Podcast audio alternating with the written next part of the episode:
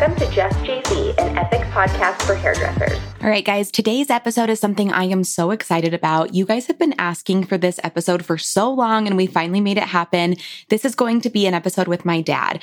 As many of you know, my dad is my business partner, and he's honestly like the brains behind the whole organization. He's the one who handles and manages our money and our investments and everything that we do that has to do with money and finances. He's our guy. And I can confidently say that Jay-Z Styles would not be where it is today without him.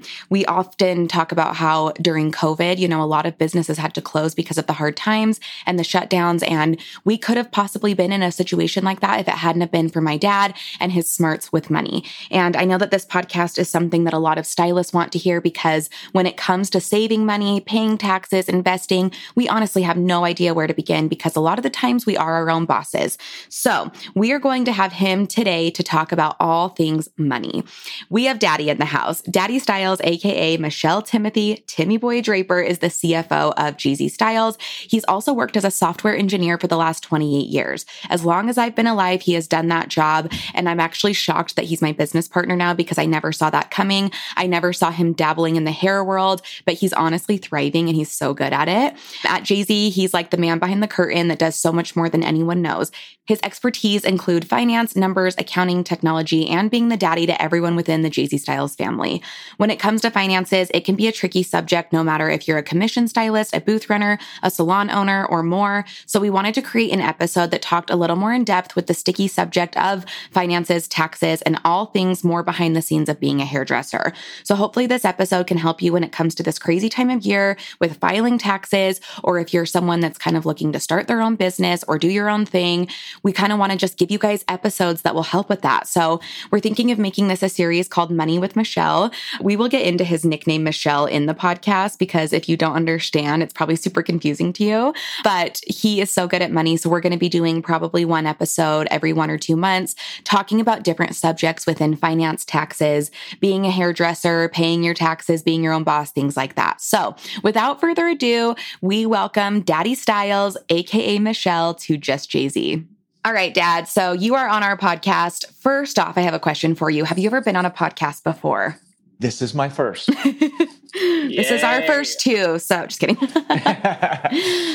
you listen to podcasts? I listen to a lot of podcasts. Oh, you know, I go, I go through phases where I listen to them a lot, then I stop and then I come back to them. Yeah. So what are your favorites? I listen to a lot of stuff on Tesla, investing, mm. that, that type of stuff.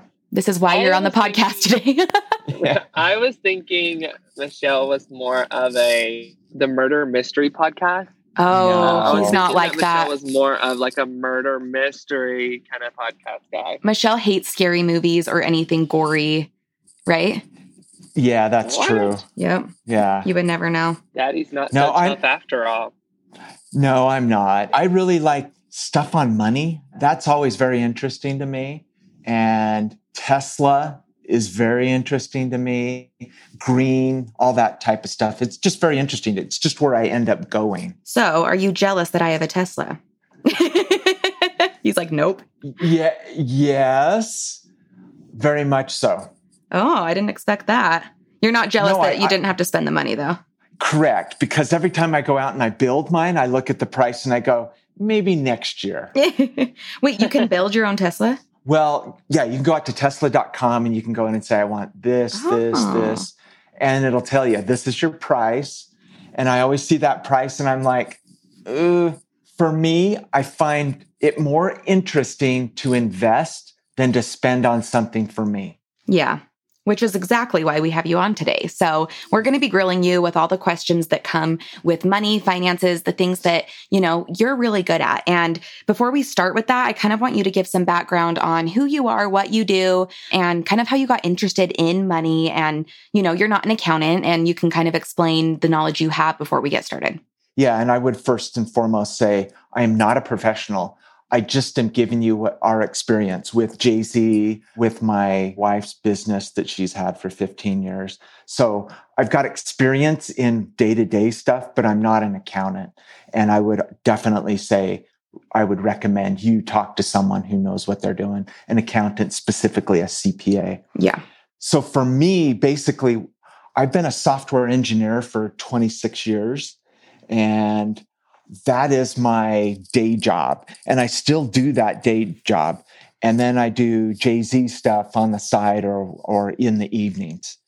And that's just technology. That's kind of my real expertise. So but, software engineer, what does that mean for the people that don't know, like me? Okay. And me. So, so what I do is, so I'm sure everyone's heard of Microsoft Outlook or Exchange. Uh-huh. It's e- email, calendaring, and all that kind of stuff. I work on a competitor to that product. Oh. And I've been out there for a while. It'd really be interesting to say, Jess, what do I do for a living? I've been doing it a long time.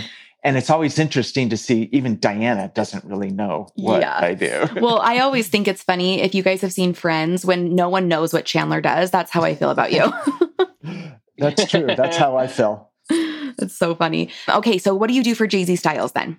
So for Jay-Z, I, you know, I basically handle money and technology. And that's the stuff I love. That's the stuff I'm good at. And I love every minute of it.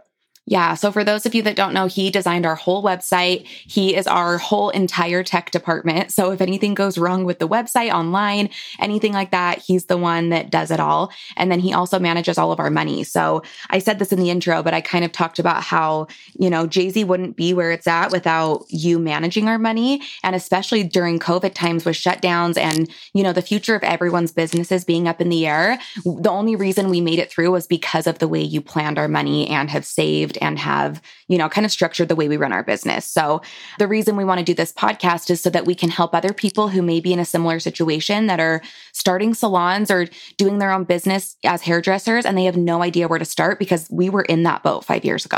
And that is so true. As you were talking there about COVID, I had a memory come to me. It was, you know, I think all of us had the same memory, just in different ways. March of twenty twenty, and all of a sudden everything went from on to off. Yep. And I remember coming into the salon, and I was talking with Kira, Bayla, Bailey, and some of the other people back there. And I remember going, we're going to be fine. Yeah. And the reason is because I had basically saved enough money. I shouldn't say me. We had been able as a business to be able to put money aside mm-hmm. so that we could say, we will make it through to the other side. If we didn't have that cash reserve, we would not have made it. Yeah. And there are a lot of businesses, I think, in that boat. Well, and I think it's interesting because you always think like, oh, you know, you never need to prepare or worry. Like that could never happen. Like these situations always seem so far-fetched, but I think COVID's taught all of us that anything can happen and you need to start preparing now, you know, because you don't know. Exactly.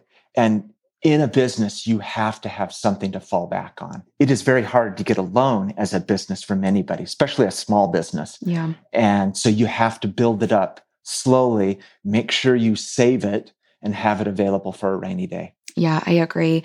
So what I did before this episode was I went on my Instagram and I gathered a bunch of questions for this podcast because I know I have a lot of hairdressers that follow or people starting their own businesses that are interested in the business side of what we do. So I kind of gathered like the top questions and we're just going to run through them for you guys and have my dad answer to the best of his abilities. So one of the most asked questions that I got and that I actually get quite often is, how do you know what you can and cannot write off? What is considered a proper deduction? Examples, mileage, product, rent, insurance, et cetera. So what we're doing is we're talking from a business perspective. Can I set some groundwork so that we're all on the same page? Yeah. So as a business, and I think as stylists, and I believe that's who our audience is, they're going to be at different levels. They're going to be just coming into a salon mm-hmm. and they're going to be maybe two years, they're going to be salon owners. I think in the end, the more experience you have, you're probably going to understand taxes a little better than others. Yeah. The I R S, who we all, you know, have this beautiful relationship with, when you mm-hmm. get into a business, you don't really know that you have a business partner yeah. or many business partners. In fact, as we're swinging back, I think of us, Jesse and I sitting at a kitchen table, having our first talk about taxes. Tell me about your experience at that time. So I remember I had been doing hair like a year. So this was the first year I had to file taxes and pay them on my own.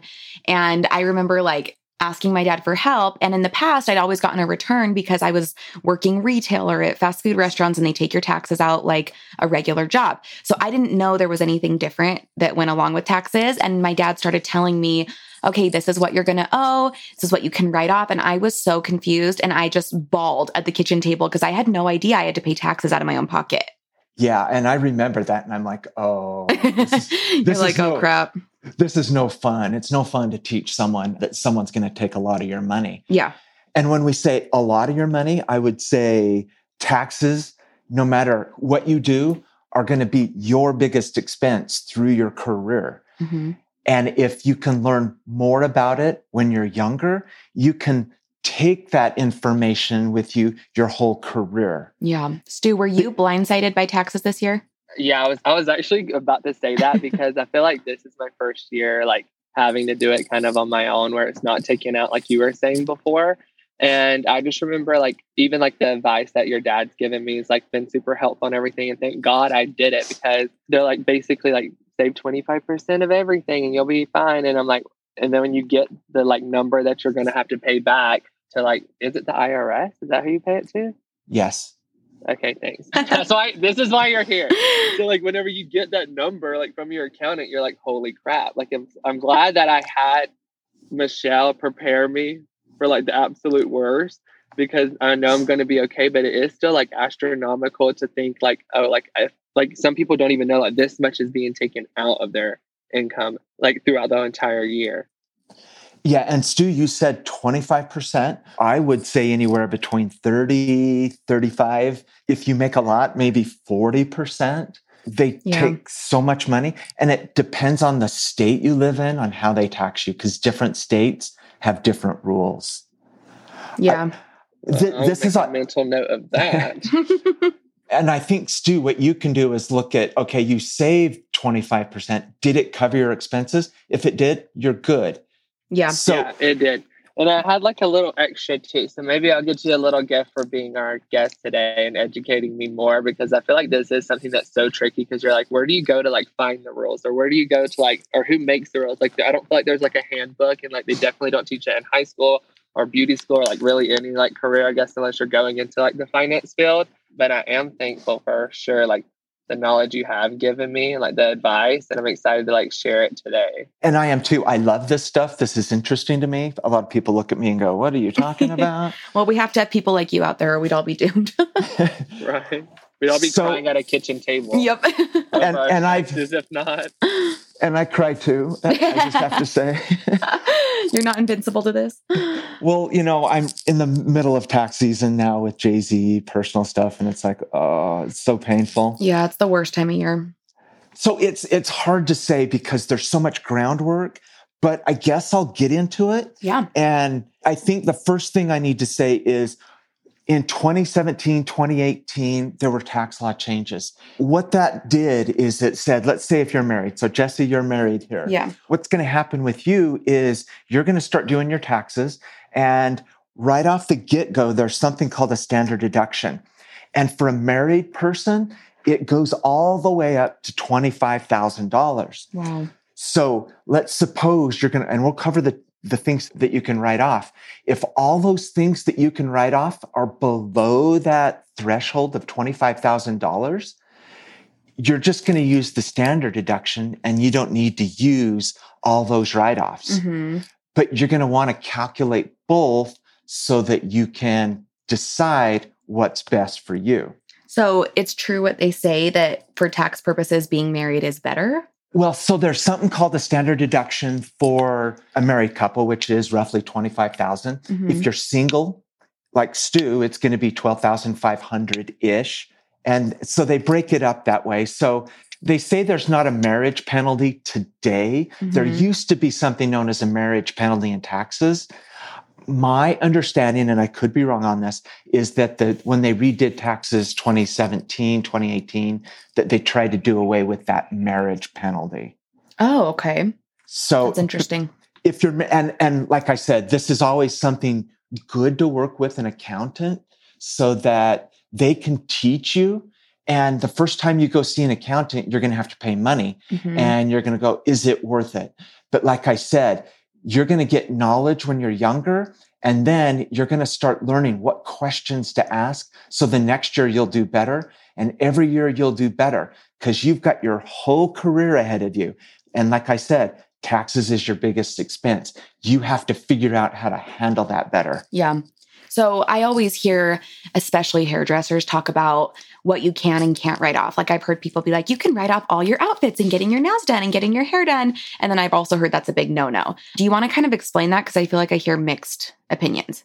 Yeah. So basically what you as a business, so when you file your taxes, you can, you don't have to have an L L C. This is something I just actually learned not too long ago, and it surprised mm-hmm. me because I thought you had to have an L L C.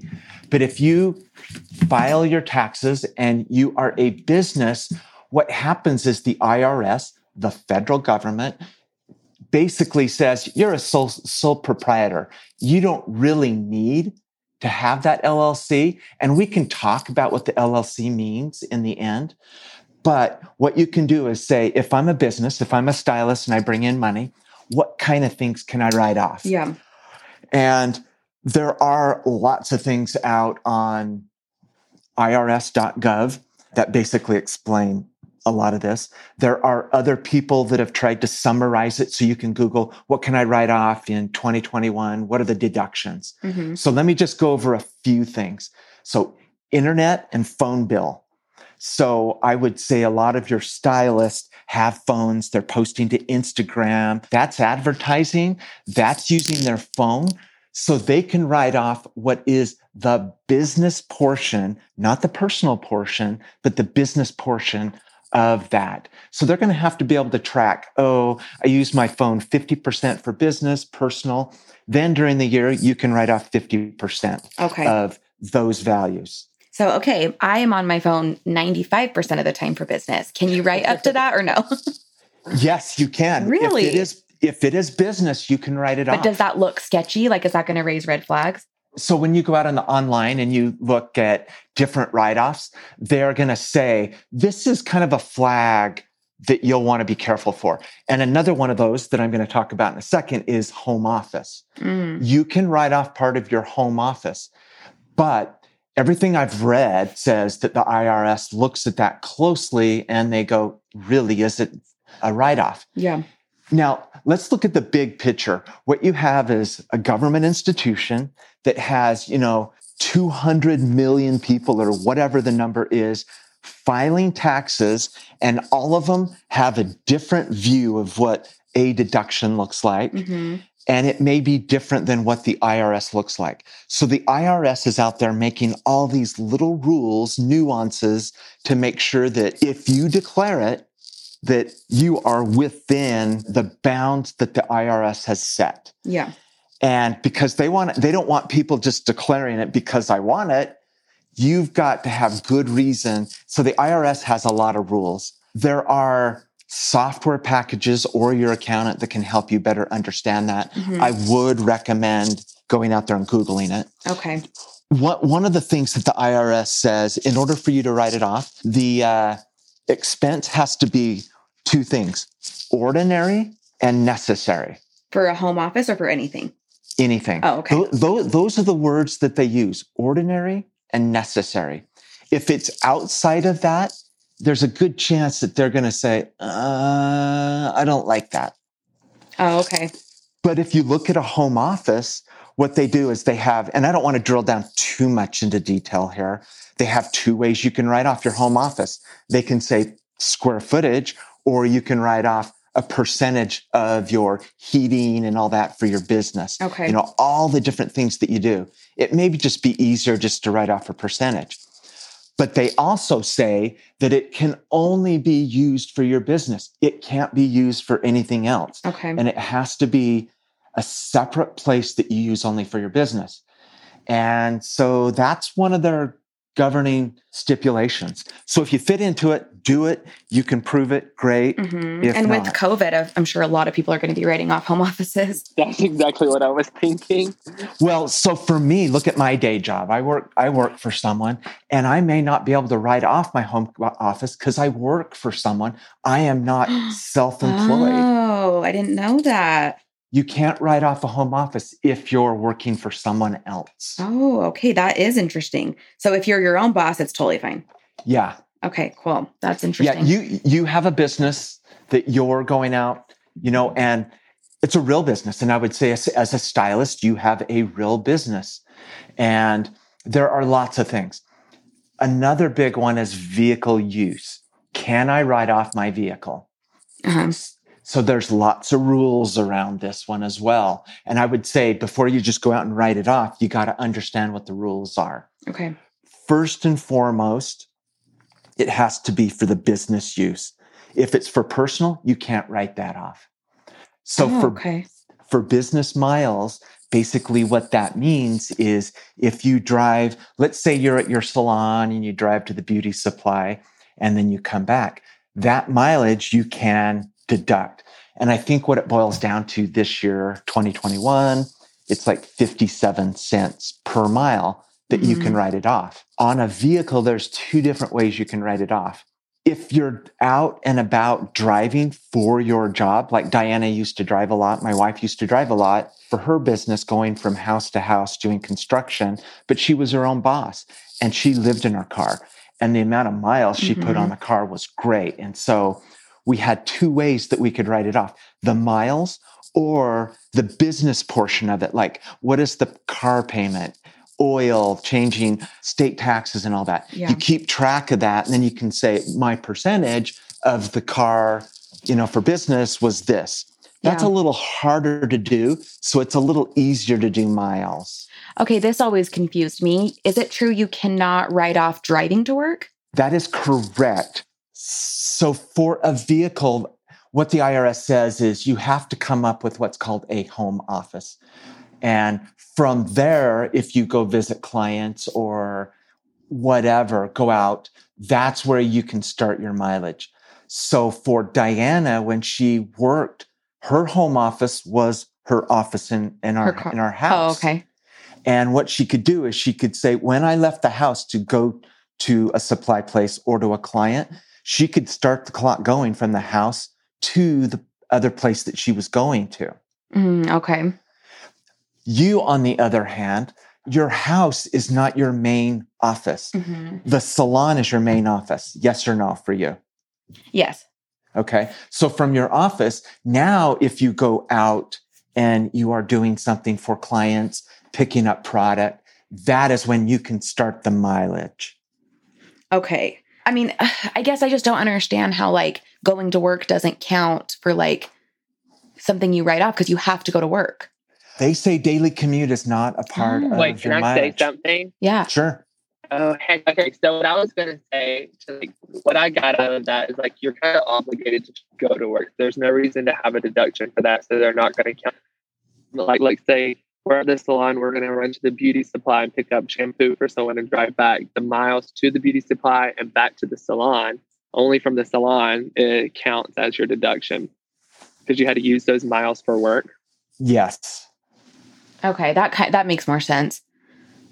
Still stupid, but it's a, it. yeah, it's all business. And, and, and in essence, the I R S is going, they, you know, they get lots of people trying to claim all sorts of stuff. Yeah. And so every year they tighten up what they can do and it is what it is, but they're saying you can't write it off if it's personal and the daily commute they consider personal. Okay. That makes sense. So that's another one. Let's say you have a building and you have to pay rent on that building. You can write that off. Mm, the whole thing? Yes. Whoa, I didn't know that. Like your work building. Correct. Wow. Like like Jay-Z Salon that we, at one point, we rented it. Mm-hmm. When we rented it, we basically could deduct our rent. So now that we own it, we can't do a mortgage. Well, so what happens is when it's switched over a mortgage, you can write off the interest. Kind of like a mortgage oh, on a house, okay. but it's the mortgage on the loan. Okay, that makes sense then. That's yeah. cool. I didn't know that. Another thing that you can write off is education to improve your skill set for the job that you currently have. That's why we need to be taking classes, Stu. That also applies to people that are taking Jay-Z classes. Oh. If it's education that you know helps better them for their career, they can write it off on their taxes. Can they write off the travel to get there as well? Yes, they can. You hear that, people? In the hotel? So let, let me qualify all this. Okay. I recommend one hundred percent talking to someone about this. Yes. Every every situation is different. And I don't want to be out there, yes, just do it. Your situation is unique. It's different. I would recommend talking to someone about your situation and just making sure that you're you're following mm-hmm. the rules so that you don't get burned on the back end. Yes, definitely. It's always good to have a professional opinion. Yeah, but in general, the rule is if you are basically getting education for the job that you currently have, you can basically get write-offs. If you have to travel there, and there, like, like I said, there's all sorts of rules about travel as well. There's, I have to get there, but if you drove there and it's only like thirty minutes away, you can't say, I, I need to stay overnight and write that off. Okay. But, but if you go outside of an ordinary day's work, like eight hours or something, or if you get on a plane to go, you can write off that travel. So this is a good time for all of you guys to go to our website, jay z styles dot com slash classes, and invest in yourself for a write-off. And that is perfect. And we can get into more detail on this. So for travel, like for instance, if you go and you take your family members, if they're not a part of your business, you can't write off their portion. Mm, okay. And if you go and let's say you're going to take a partial vacation, you can only write off the business part of your day. So okay. for example, I believe the rule is you have to work four hours out of the day in order to be able to claim it. Oh, wow. Okay. There's lots of rules around everything when it comes to this kind of stuff. Okay. So if, if the like requirement's working four hours a day, Jesse's definitely on her phone promoting Jay-Z or doing some kind of stuff, or at least the minimum of four hours. So I guess every day's a write-off for you, Jesse. Yeah, my whole life is work. And we love it. Kidding, I, I have to say, we love it. Yeah, I mean, if we... But you couldn't, you couldn't get on... So you would... Ha- if you're going... to a different location, there has to be a need. Like I'm meeting a customer. You just can't go there and be on your phone and mm-hmm. say, oh, I worked and count those travel costs. There yeah. has to be a reason to go there. All right. So what do you think about clothing and things like that? So what I've read on clothing is you can't just write off clothing unless it's a uniform. Like what I think of is nurses or doctors, they're wearing They're wearing scrubs. Yeah. And I would say that's a uniform, but to buy really expensive, nice clothes that look good for going to work, I think the I R S would frown upon that and say that you cannot deduct. Can't write off my free people. That's a disappointment. From, from what I've read. Throw away those receipts, girl. And from what I've read, and I would, if you doubt me, please go talk to a professional. Yeah. All right. That's a good one. So a few um, more things. Go ahead, Stu.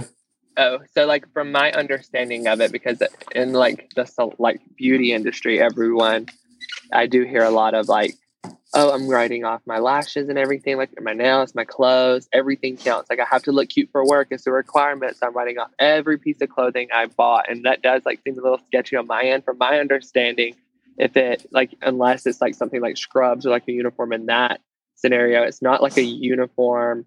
Like just going to Free People, like for Jessie, for an example, she can go spend all the money at Free People, but if it doesn't have like a logo on it, it doesn't count as a deduction because it's not like promoting your business, or it's not like considered a uniform because it doesn't have that, like, I guess the logo on it. That could. And, and I would say if you're wanting to dig deep into, can I write my clothes off? Go out and Google it. And I would also say there are a lot of people out there that have a lot of opinions. That's just what people have. Mm-hmm. Just because they put it in writing doesn't make it right. So there's a website called the I R S dot gov, mm-hmm. and it's not fun to go through, but that's the definitive resource on what are the rules. And then I would also talk to a C P A if you really have questions and you go, I really want to do this. Because at the end of the day, you could go spend a lot of money, and at the end of the day, you could go, you know, at tax time, and they'll go, yeah, that's great, but you can't use it for your deductions. Yeah. And then you're going to be out. So just make sure you understand before you do it. For example, just a little side note, when Jesse, and I'll just bring up a little example here. Mm-hmm. Jordan was trying to find out what can you write off when I was trying to do the Tesla that you guys were looking at. Yeah. And he's like, go talk to your accountant. So I went and talked to the accountant, and I'd probably talked to the accountant twelve times about this type of stuff.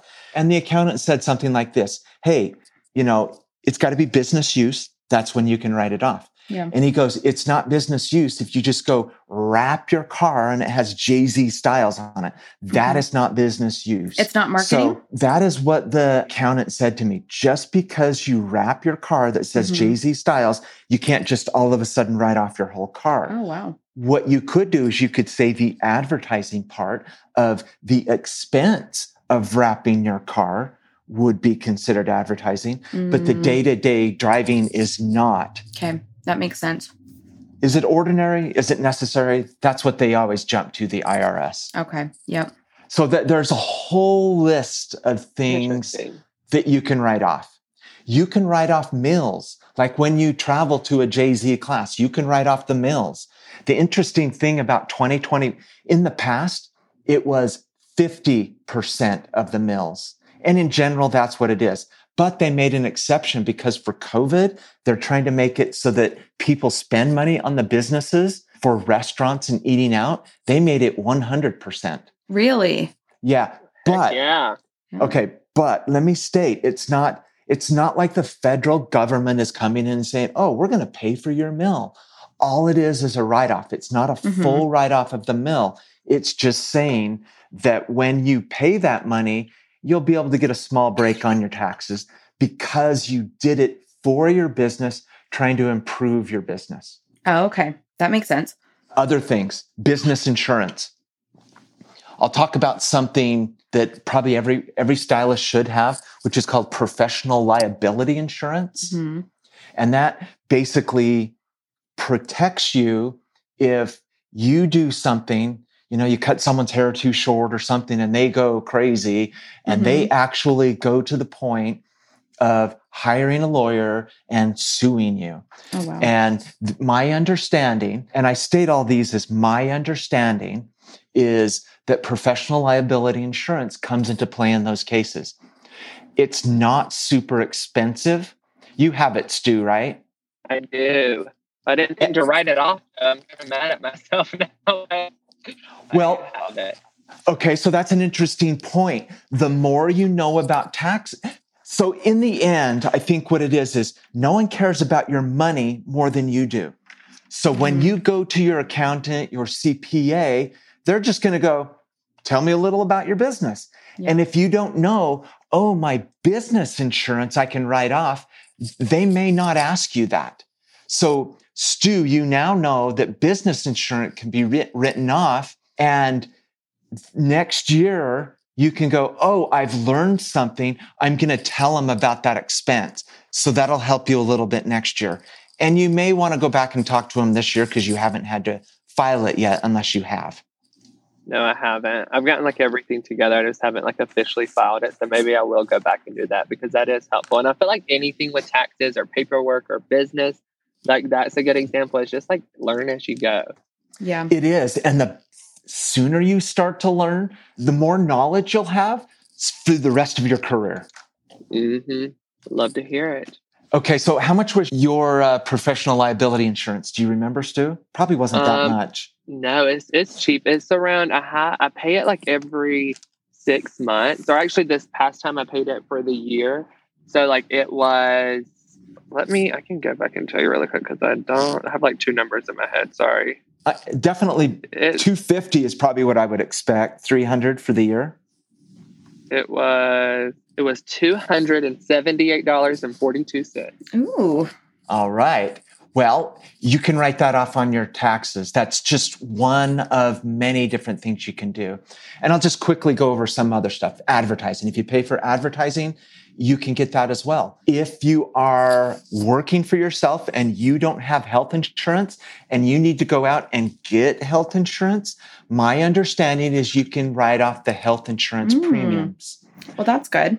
Yeah. I'm glad you brought that up about advertisement because like, obviously like our platform and like our audience is hairstylists. So that advertisement could be considered as like an Instagram ad about like, come in and like get your hair done or like a Facebook ad. Is that correct? Correct. Perfect.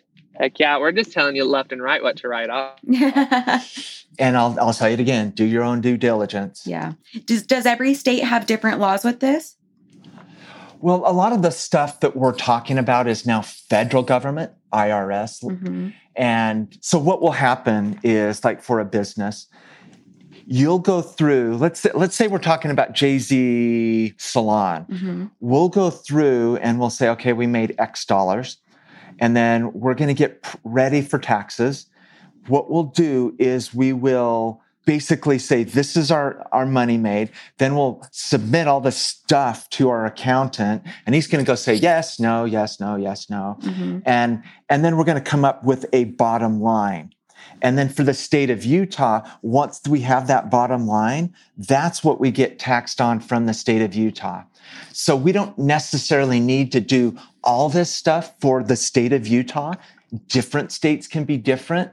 It's just now that I have my bottom line, the state of Utah is going to say, guess what? You owe state, you owe taxes on five percent on that bottom line. Oh, okay. That makes sense. So for state taxes, you get the benefit of all of these. You come up with a line, and then you get taxed. Okay. That makes sense? Yeah. That does make sense. Something that I was thinking about doing this year is, like, instead of just paying, like, one lump sum, like, right now, like, at the beginning of the year during, like, tax season and everything, is, like, would it be better or, like, more beneficial, or, like, what has been, like, your take on paying quarterly versus, like, yearly? Yeah. So if you work for yourself, you are supposed to pay quarterly. There's something supposed to, like, an, it's a, like, you have to, or you'll get in trouble. Yes. Well, so I would say trouble's a strong word. There's something called an underpayment penalty. And what happens is all businesses, now this is the federal side, all businesses need to pay quarterly. And what happens is the government tracks how much you paid during the year, so that when you go to file, they're going to say, well, we expected quarterly earnings. You didn't give it to us. So there's going to be a penalty. And that means that they're going to say, let's say you owe one thousand dollars, and I'm making up numbers here. We're going to, we're going to expect two things. One, interest, and two, a percentage. I think it's zero point zero five percent. As a penalty. So there's a penalty. And I'm I'm saying that I read it, but I can't remember exactly mm-hmm. what it is. And so what I would say right from the get-go is that you don't want to pay interest. You don't want to pay a penalty because you're already paying so much in taxes. You just don't want to increase it. And what they do, what the I R S does, is how they calculate whether whether you owe something is, they've got two ways to look at it. They say, pay one hundred percent of the taxes that you paid last year during the previous year, and you probably won't be penalized, or ninety percent of this year's taxes. Oh, wow. Ooh. If you're below that, there is the potential for a penalty and interest. Okay. That's interesting. Right. Something that I thought was really unique that was, like, good to know that I found out from my accountant. I don't know. I'm sure you know about it, Michelle, but because of COVID, they were able to defer twenty-two point five percent of self-employment tax from this year to next year. But it was, like, completely optional if you wanted to do it. And it would, like, help you, since, like, everyone obviously had a hard year this past year with, like, the pandemic and everything going on. And, like, especially a lot of hairstylists haven't been able to, like, work as much as they need to, or, like, take as many clients because of, like, limits being, like, what, uh, like, limits whenever it comes to, like, how many people can be in the salon and stuff. Have you, like, heard about that, or, like, would you suggest it? Like, obviously you'd have to pay that twenty-two and a half percent next year, but. Yeah, that's correct. And I think, I think everyone will have to decide, like, from a business perspective, like, uh, Jay-Z Styles, we, we had the option to do that. But we decided not to because the accounting and all that to manage it, just, it was, it was crazy. Yeah. And, and then all of a sudden we'd have to, at some point in the future, make it up. And it was just, it was too much hassle in my mind. So I just said, let's just pay it all right now as we go along. 'Cause we have to pay money for our employees. Mm-hmm. Some of these part of this tax liability. Oh, yeah. I forgot about that. Yeah. And then uh, that's good. That's what I decided to do. I was like, I have the means to do it because I have been good about saving this year. So I'm like, I'm not going to like push off any money, like as a smart decision to be like, okay, I'll just owe like X amount next year. I don't have to worry about it now. It'll be tomorrow or next year's problem, I guess you could say. Yeah. Yeah. I think that's smart, actually. Thank you. I'd see I am actually pretty darn smart. Right here. Who would have thought? A little Southern dumpling from Alabama has brains.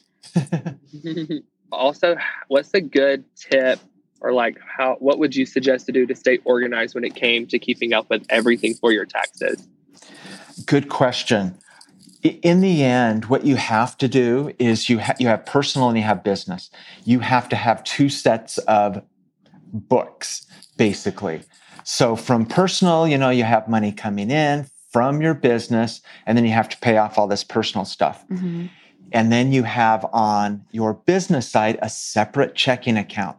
All the money that you earn from your business comes into this. All your expenses run out of it. If you have them mixed, the government, if they come in and audit you, and, and there's no guarantee that they will audit you, but there is potential, and you, they can come in and say, well, this doesn't make any sense. Yeah. So you try to separate them. And the bigger you get, the more separation you definitely want to have. For example, for us on the Jay-Z side, we have software that we use that's called, it's like QuickBooks. It's a little different, but but QuickBooks. Mm-hmm. It's like business software that you could use for personal or for business. We use the business side. So every time we make a dollar or we make a sale or we buy something, it all comes in here. And we have to figure out, okay, what does that fall into? What category does that fall into? Is that rent or whatever? And we're doing that during the year to stay organized. Yeah. And then what I can remember is, you know, as we started up, especially at the beginning, Jay-Z, you know, as it approached tax time, I remember January, February, March, we were digging into all of our transactions, trying to figure it out manually. And it took forever to do this. But if you keep track of it during the year, it just makes it so much easier. And, you know, the bigger you get, the more money you bring in, the more expenses you have, the more you can stay organized, the less of a headache it'll be at tax time. Yeah, I agree and with that. Some tips that I have for being organized and like trying to keep everything, because honestly, I feel like if you, if I waited till like this time of year to try to do every single thing, like last minute, it would just be a mess. And like, obviously things would get missed, like deductions and write-offs and everything like that. But something that I do is like I have a business account. So anything that I make automatically goes into there. And it's almost like I give myself a paycheck. And so like out of my business account, I will like only spend things like at the beauty supply whenever it comes to like product, back bar, things that I know that I can write off. So then if I ever need to go back and look at anything, I know that it's all in this account. I don't, I'm not like, oh, well, I did go and like to CosmoProf on this one debit card that I have. But, yeah. And so then obviously like my business accounts where like every, I can go back and find my deductions and everything. And what I do is like at one of my old jobs, when I worked at a bank, we had like the end of the month reports we had to do. So if it's like the thirtieth or the thirty-first, I just go through and have like a little Excel sheet. And I'm like, okay, I paid my assistant this on this Excel sheet. I wrote, went to all these beauty supplies and like write off all my receipts on that. So then when it does come to this time of the year, it's just like, okay, here's all my sheets. I'm going to forward them to my accountant and let's get the ball rolling.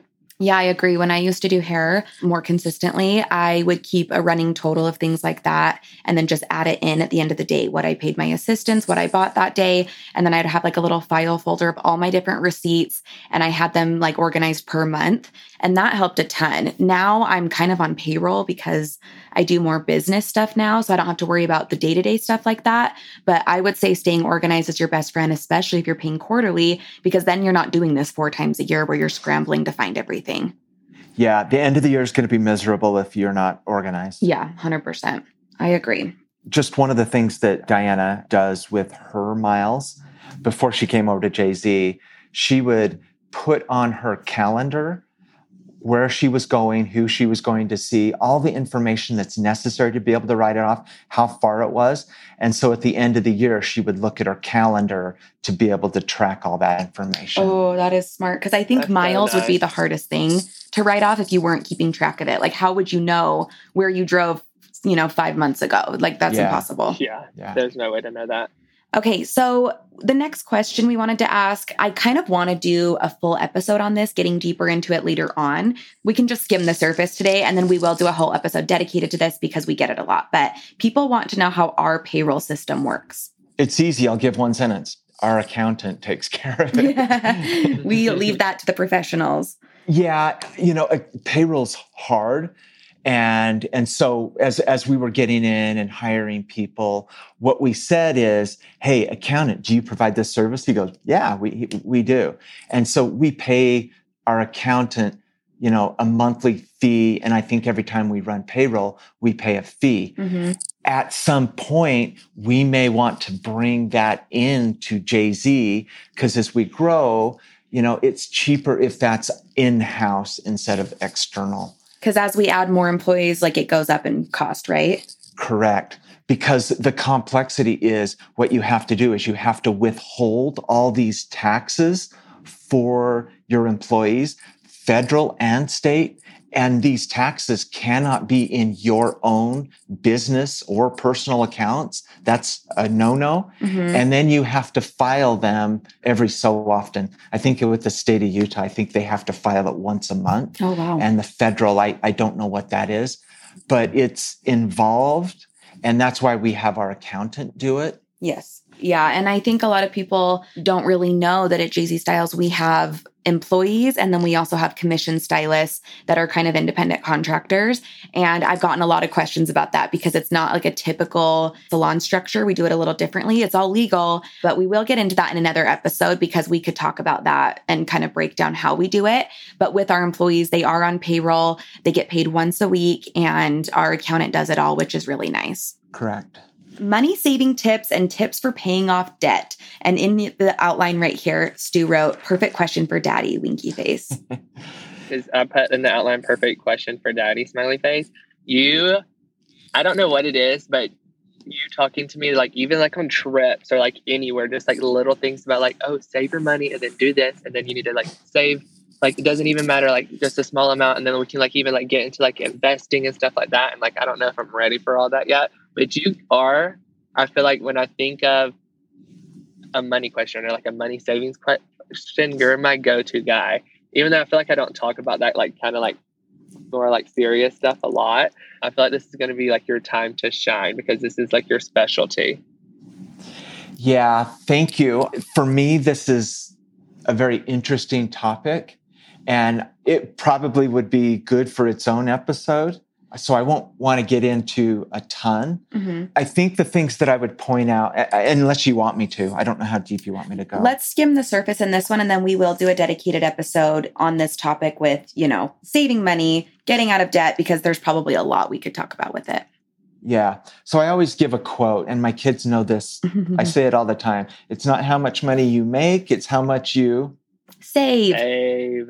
Save. Jessica likes to throw a different word in there. What's the word you normally put in there? When you say that sentence, I say, it's not how much you make, it's how much you spend. And then I say, you can always make more money. And that's true. And there is that. But it's not, no, it's not advised. I'm just being funny. Yeah, yeah. So for me, you know, I, I think the way I look at this is, I've seen on Instagram a lot more of this. It's choose your own hard. You know, life is hard. You can choose to spend your money now and, and have it hard later on, or you can choose to save your money now and have it a little eat and have hard now because you're not spending it on everything you want and having it a little easier later on in life. It's choose when you want your hard. You right. have a choice. Well, and I think a lot of people live for the here and now, and they make decisions based off of that, not thinking of the future. We all need to be better at that. At least I do. Yeah. So what this is what I would say, and it's easy. You don't have to be smart. It's behavior. It's changing your behavior. And so what it is, is one, spend less than you make. Mm-hmm. It's easier said than done. And you just have to. And then so what there is, is there's a difference. You've got this money that you didn't spend, that you've saved. Now what you have to do is you have to take that money and you have to put it to work for you. and that means invest it. Mm-hmm. And I would say in a in a future podcast, we could talk about what all that means. And you invest it, and then that money, and then what it, what it means is if you get paid weekly, if you get paid two times a month, every paycheck, you have to save some of that money yeah. and invest it. You need to automate it so that it just happens. For example, with my paycheck that I have come in, I have part of it go into my personal account that pays all the bills. That's what we live on. Then I have another part that goes over to my retirement. Then I have another part that goes over to my brokerage account. And then automatically it gets put into investments. I don't think about it. Yeah. If I think about it, it won't happen. And do you have those investments already lined up? Like you've picked which investments and it Correct. Just does it? Okay, cool. Uh-huh. I would say the... That's one way to do it. From the notes, it says paying off debt. One of the things, you know, there's there's different people out there that are are more savvy about this stuff. Dave Ramsey, I've I've listened to him. Mm. He's really into the this space, and he's got a podcast that that's worth listening to. Yeah. You may not believe everything or what he says, but what he says is, if you have debt, you're living in the past. So all the oh, yeah. all the current yeah, money that you have in in. is paying for your past. So the first thing you need to do is pay off your past. Mm, Get like rid that. of that debt. And there's different ways to do that. And I've worked with Jessie on helping her pay her debt off. And I think she's I done a pretty good job. I officially have zero debt. Woo! Me too. And that's, at the end of the year, that's well, my New Year's resolution. Oh, that's amazing. I love that. Well, and, and there's also a, good debt and bad debt, because like you need to have, obviously, your car if you need to have a car loan and, you know, things like that, that it's also necessary to build credit. But like unnecessary debt and just frivolous debt is where it can just go so wrong. And it's so easy to fall into that hole. Yeah. And there's a lot of people that would maybe say there's no good debt. And yeah. like like for cars, I think Dave Ramsey would say that's one thing you don't want to put money into. You want to pay as little as possible mm. for a car. And, and, you know, there's just, everyone has a unique way they want to do it. So they can pick and choose. Yeah. But basically what you're trying to do is say, I don't want to take today's money and have it pay for my past. I want to take today's money and save it for the future. Yeah. And that's, that's how I live. We have, we have no debt. I don't have a house payment. I don't have anything. You have a car and, that's about to blow up any second. Yeah, but that's by, that's by choice. Yeah, I drive a Mini Cooper that's not even really mine. It was Diana's. It's a two thousand six. Every time I start it, I'm like, please start. But the idea that I don't have a car payment, that yeah. just is so, it's for me, that's interesting. Now I can take that money and I can put it into investments. For me, that is much more interesting. And I will say it's a very freeing feeling. I paid off my car last month and it is so nice. And now I'm like, I am going to run this car into the ground because it's awesome not to have a car payment. And that's how, I, once you get there, so I would say two things. Once you get there debt-free, it's like, you don't want to go back there. And then once you start investing and seeing your money grow and what it can do, mm-hmm. you're like, I don't want to buy anything. I want to put it in here and watch it grow yeah. because it's a It's addicting to see your money grow. It's like gambling, but in a better way. Yeah.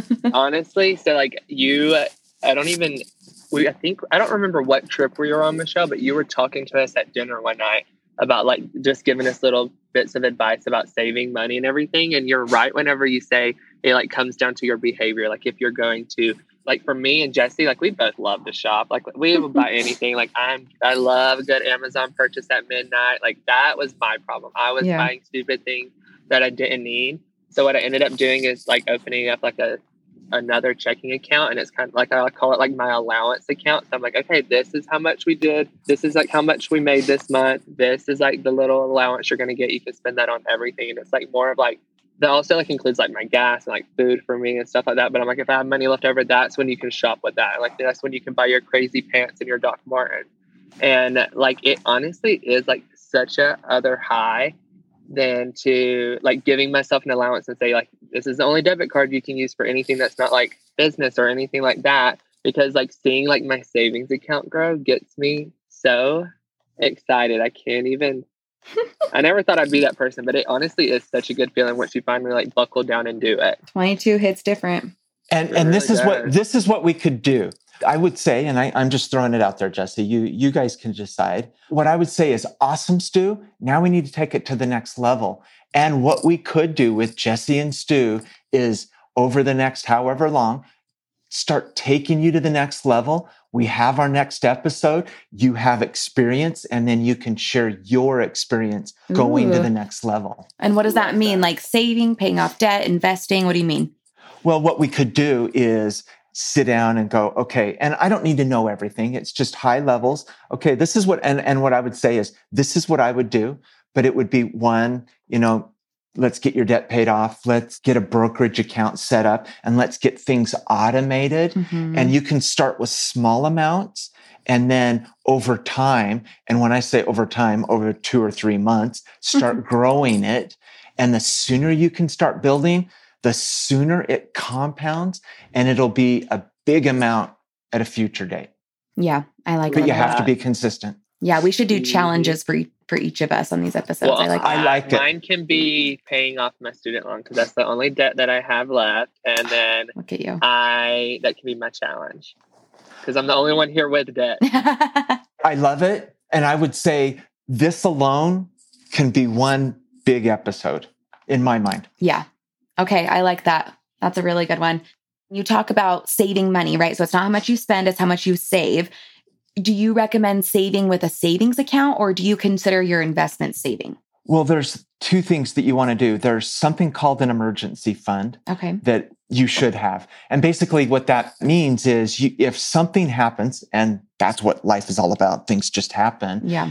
And it's an emergency, and an emergency isn't, I like that shirt, or I like that pair of pants. That's not an emergency. It's my car broke down. I need new tires.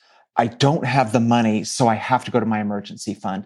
And typically what they say is it's two to three months of living expenses mm-hmm. that you do keep in a checking account, basically where it's available, but it's hard to get to so that you don't spend it. If yeah. you dip into it, you replace it as soon as you possibly can. Mm-hmm. So that's that's tip number one. Tip number two is anything above that, you need to start making that money work for you. And that's usually through investments. Okay. So have a little cash on hand for emergencies, and then everything else is going to be building. Correct. That's awesome. Okay. So we get this question a lot too, and I've always been curious as well. How do you start a four oh one k as an independent stylist? How do you save for retirement when you're your own boss? It's a lot harder when you don't work for a corporation. It is. And so for me, my corporation, I am an employee. I have a four oh one k. So every paycheck, I basically say, put money in my four oh one k. Mm-hmm.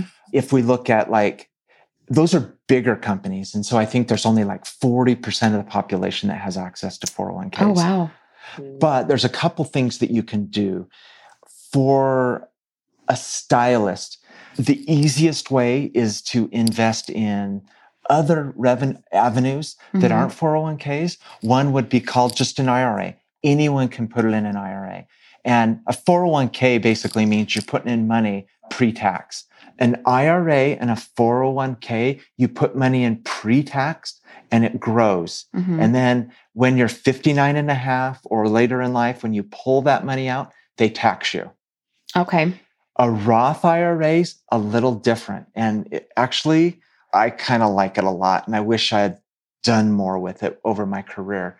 The Roth I R A, you put the money in after you've been taxed, but it grows tax-free for as long as you can. Mm. And then when you pull it out, it's not taxed.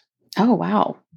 And that's, anyone who's into the financial game, they're like, ding, ding, ding, that's where you want to go. Yeah.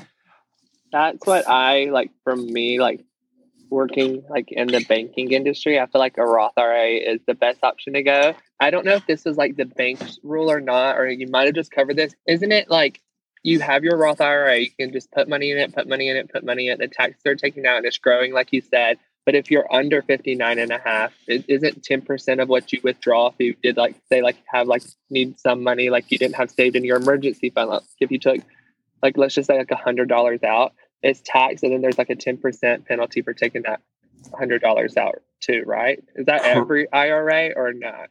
Yeah, that's an on, that's uh, on an I R A and a four oh one k. Roth I R As are a little different. It gets a little more complex.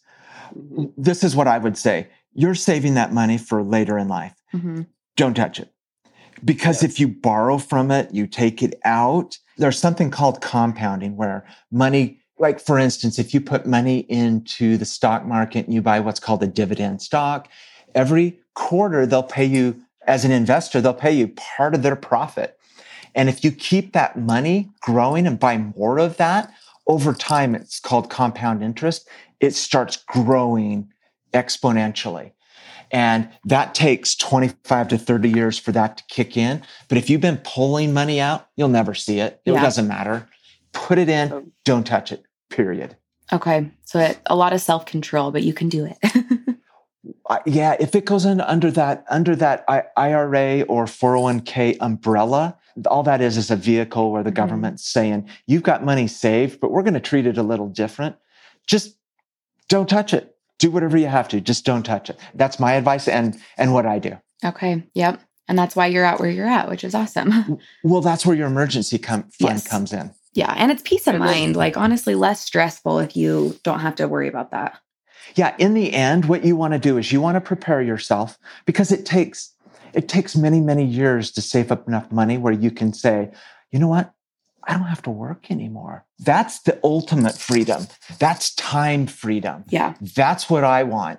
And right now, our society says you don't get that till you're sixty-five, sixty-seven when you retire. Mm-hmm. I want that sooner. Yeah. But that means you have to start when you're young, saving so that at fifty-five or even forty-five, you can say, I don't have to work. Yeah. Wow, that's real freedom. Yeah. If you retire at sixty-five, it's like, what are you going to do at that age that you could actually do and enjoy? You know what I mean? Like, you want to be able to do things younger.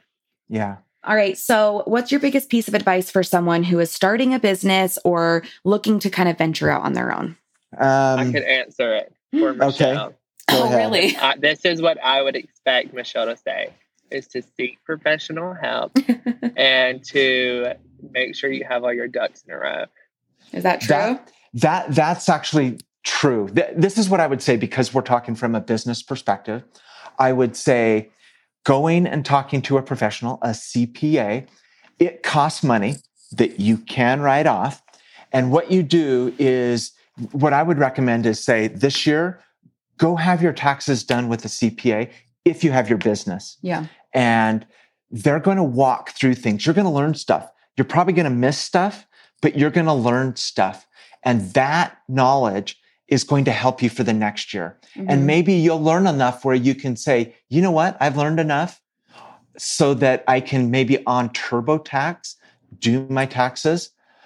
But what I've seen is for a stylist, the amount of money they pay on the accountant is maybe more, but not all that much more than the money that you would pay for TurboTax or something like oh, that. Oh, interesting. But you've got a professional that you can talk to and learn. It's not fun to learn about taxes, mm-hmm. but the more you know, the more you're going to be able to reduce the biggest bill in your life over your entire lifetime. Yeah. Especially the it'll, more success you get and the more you grow, the more you're going to owe.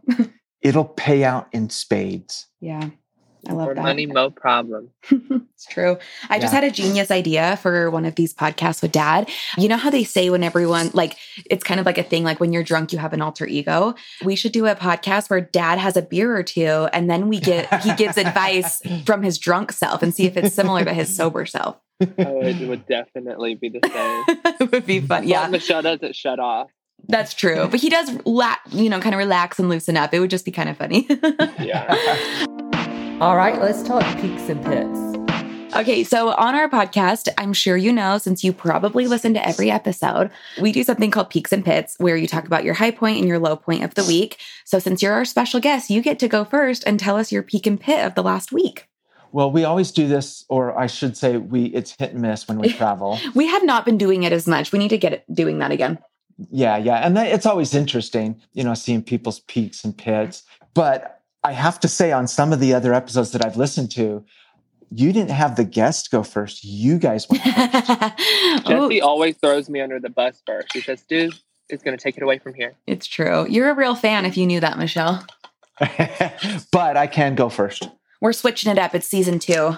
oh, it's, oh, it's season two. Yes. Oh. Okay. So peak, you know, I, I would say this. It's not necessarily just this week. It would say working with you, working with the family, mm-hmm. working with Jay-Z. It is just fun. And we're having fun as a family. We're having fun being successful. It's not all roses. And that falls into the peak. You know, yeah. I, I'm preparing for taxes for, for Jay-Z, for myself. And that is the worst time of the year for me. Yeah. And it's not a one night thing or anything. It's, it just takes many, many months to get that going. So that's my pit right now. Yeah. I have never seen you more stressed than during tax season. As we grow and we're more organized, this year probably is going to be the easiest no. that we've had. And so, you know, we have help now, and that is such a big relief. Mm-hmm. And so it's still stressful, but it's not as bad as this year as it has been previous years. Yep, I agree with that. All right, Stu, do you want to go next or you want me to? I'll be happy to go. I have kind of two peaks. Oh, okay. My first peak is we finally got Dad on the podcast. It was something that he was like excited to talk about. And I feel like this is the podcast that we've been wanting to do for like quite some time now. And I'm like, I was, I'm literally like genuinely excited for this episode because I feel like it is going to help a lot of people out. And even like me, I feel like I've learned a few things along the way. And then my second peak would have to be that through like the advice that like Michelle and you, like even your sisters, like everyone in the Jay-Z like family that has like told me that like this tax season, I am going to be okay. Cause that was such a relief. Like I didn't want to pay that money, yeah. but I mean, like I am going to be okay because I did play it smart and I did like have advice. Like we give, or like we have gave like all of our listeners today. Yeah. And I would say my pit is actually filing my taxes soon and writing a check. Yeah, literally. It's like a stab in the gut.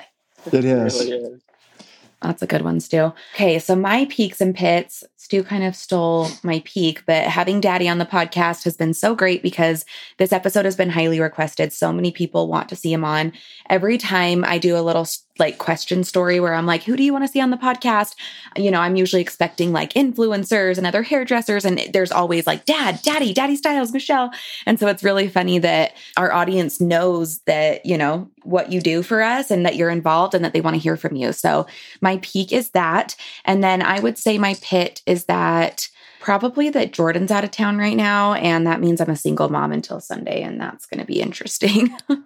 That is hard. Very hard. Chopped liver. You can be the fill-in husband if you would like to be. Just kidding. Fill-in baby daddy. You're going to do um, night duty tonight?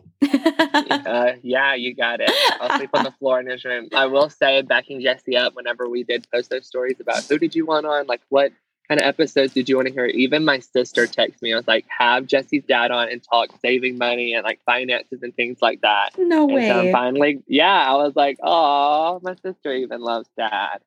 Well, that that's interesting. I know these topics are not really all that interesting, so I find it interesting that people want to hear about it. I, I think it is interesting. I think this part about it that makes people kind of like don't want to talk about it or don't want to learn about it is kind of like the unknown because like yeah. we have like basically like said in this episode, like you kind of have to take it like year by year with your taxes and like learn as you go and kind of like figure out things more like the hard way than like the, it's not like something like you learn in school, like I said, but yeah, it's just more of like actually knowing like what information is correct and like what's going to work for you and your business because it is like so different for every single one of us, even us three. Like we're none of us are going to like do the same thing when it comes to like write-offs and like deductions or filing our taxes or anything like that.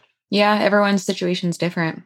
But it's interesting. And I think That's that doing these segments is going to be so helpful. And I'm excited to get feedback on this episode and see what people want to hear more of, because, you know, there are so many topics when it comes to finances and saving and taxes. And we could do, you know, a whole episode dedicated to each of those things, which would be great. Yeah. Awesome. Well, we really appreciate having you on the show. And of course, like always, check out the show notes below to see our Instagram and YouTube channels and to see all of Daddy Styles' information. Oh my gosh, we forgot to talk about why you, we call you Michelle. Yes, my name's Tim. So this is the backstory. My dad's name is Tim. His mi- No, no, no, no, no, no. Your name is Michael. And it's well, my full name is Michael Timothy. Yes. So he was named Michael. His middle name's Tim, but his parents, the lovely parents that they are, decided to give him the French spelling, which looks like Michelle. It's M I C H E L. And so when you see it written out, that's what you're automatically going to assume. And one of my cousins, when we were younger, figured that out and started calling him Michelle as a joke, and it's just stuck. So since we were little, we've called him Michelle. He hates it, but it's just kind of how it is. And that's just his name. It's his name in my phone. It's what he answers to. I never think of him as Michael or Tim, but he's Michelle or Daddy Styles now. Yeah, I, I tend to answer more of what people call Michelle because I've everyone calls me Michelle now. Yeah. I'm like, oh. We have literally yelled Tim in a crowd and you won't turn around. And if you yell Michelle, he looks. It, so oh. You just got to accept it. But you can find Michelle's Instagram in the show notes. Make sure to go follow him on Instagram. I'm just going to warn you guys, it's the best Instagram ever. People like to refer to Daddy as a, a DILF, if you will. And my sister Kira is in charge of running his Instagram, which means that there's always really questionable and funny things being posted. So if you I would have like... very little say on what goes out there. So. I hope people think it's you because if they do, that's really funny. But he is on it. He can see what's going on. He follows, like he's he's in the loop. So make sure to go follow him and give him a follow because he is in the Jay-Z Styles family. He's the head of our family. He's everyone's daddy. And we really enjoyed having him on. So we will be doing these little segments called Money with Michelle. And we hope you enjoy them. And we want to hear your feedback on what you would like to hear on these episodes. So thanks so much for listening to this one. Bye, guys. Bye-bye. Bye.